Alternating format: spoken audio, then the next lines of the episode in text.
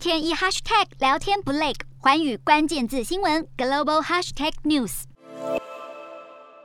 热带风暴梅基强袭菲律宾，近日在当地降下了连日豪雨，引发洪水与山崩，有许多村庄受到泥流侵袭。根据官方的数据，目前罹难人数已经攀升到将近一百五十人，另外还有超过百人是下落不明。好，受损最严重的地区是位于菲律宾中部的雷伊泰省，不止好几座村庄被山崩给摧毁，更已经有数十人不幸罹难。另外，重灾区之一一。的阿布玉格市目前还有超过一百人下落不明，不过市长也透露，找到生还者的希望可以说是微乎其微。